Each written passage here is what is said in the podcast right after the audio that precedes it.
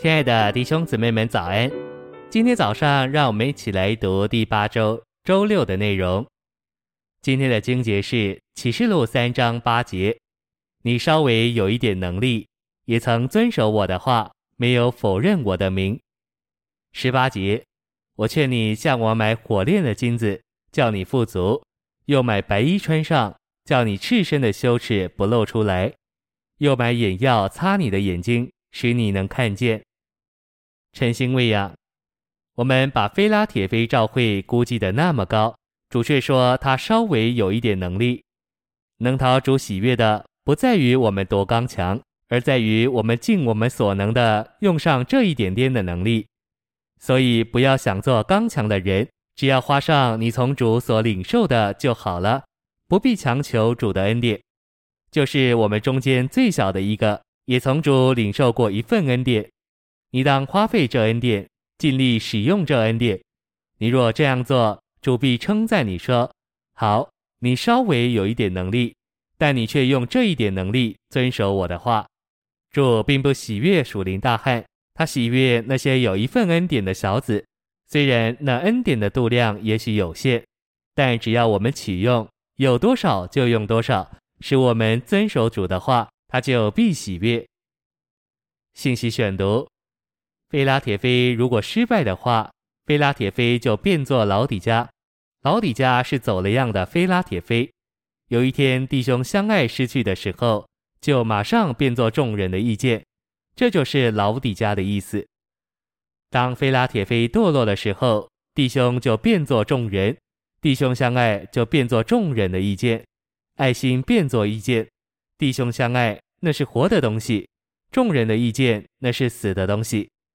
什么时候弟兄相爱一没有，身体的关系一取消，生命上的来往一失去，所剩下的就是大家的意见，没有主的意见，大多数通过投票举手而已。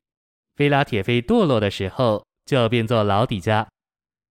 你们如果要继续在菲拉铁菲的道路上，你们就得学习在神面前谦卑。神的祝福在我们中间。我承认这话，但是说这话的时候特别要小心，一不小心就有老底家的味道。